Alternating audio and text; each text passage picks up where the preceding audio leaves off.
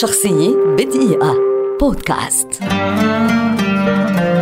شريف عرفة مخرج مؤلف ومنتج مصري شهير ولد عام 1960 ويعد واحدا من أبرز صناع الأفلام على مستوى العالم العربي. تخرج من المعهد العالي للسينما عام 1982 وانطلقت مسيرته السينمائية عام 1987 بإخراج فيلم الأقزام قادمون ليقدم بعد ذلك مع سعاد حسني وأحمد زكي فيلم الدرجة الثالثة الذي لم يلاقي نجاحا جماهيريا عند عرضه إلا أن سبحة النجاحات كرت فيما بعد إذ قدم عرف خلال مسيرته الحافلة حتى اليوم عددا كبيرا من الأفلام المهمة والرائعة نذكر منها النوم في العسل.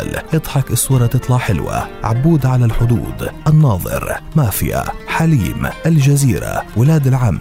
إكس لارج. الممر. والكنز. قام شريف عرفة باكتشاف وتقديم العديد من الشباب الذين صاروا فيما بعد نجوما كبار. أمثال الراحل علاء ولي الدين محمد هنيدي منى زكي محمد سعد نور أحمد حلمي وغيرهم. الأمر الذي يدل على النظرة السينمائية الثاقبة التي يمتلكها. عام 2006 دخل شريف عرفة عالم الإنتاج التلفزيوني بقوة بإنتاجه مسلسلي تامر وشوقية ولحظات حرجة وبرنامج الناس وأنا كما قام خلال مشواره بإخراج العديد من الإعلانات التلفزيونية لأشهر الشركات العالمية. حصل المبدع شريف عرفة حتى الآن على العديد من الجوائز ومنها جائزة أحسن مخرج وأحسن فيلم من وزير الثقافة المصري عن أفلام اللعب مع الكبار الإرهاب والكباب والمنسي.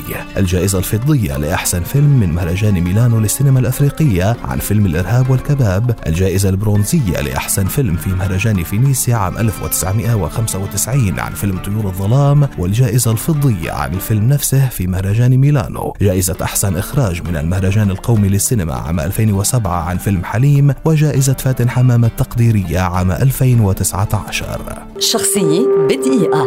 بودكاست.